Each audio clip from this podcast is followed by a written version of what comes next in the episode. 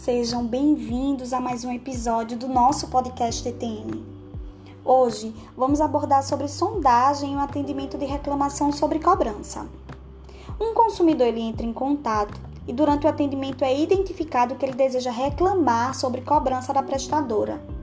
Durante sua sondagem, verifique qual a prestadora ele está reclamando e inclua na descrição, para que fique claro sobre qual prestador ele se refere. Vamos a um exemplo no qual não foi incluída a prestadora na descrição, tá certo? Consumidor informa que fez portabilidade recentemente e está recebendo uma cobrança indevida. Afinal de contas, de qual prestador está ocorrendo a cobrança? Pois é, Apenas lendo a descrição, eu não consigo identificar.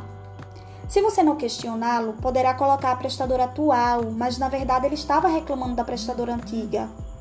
Ou então, se for registrada na prestadora antiga, no momento que ela receber a solicitação e ler a descrição, ela não irá identificar de imediato. Então será iniciada a análise e aí ela vai identificar que ele não está na base de dados, justamente porque Atualmente ele está em outra prestadora por conta da portabilidade.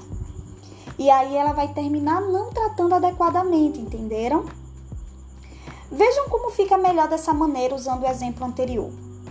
Consumidor informa que fez portabilidade recentemente e está recebendo uma cobrança indevida no mês de agosto da prestadora X. Hum, agora sim, ficou bem melhor, não é mesmo?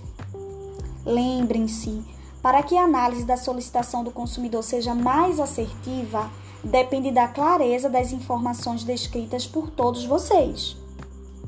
Ah, antes que eu me esqueça, estamos sempre à disposição em caso de dúvidas. Até o próximo podcast.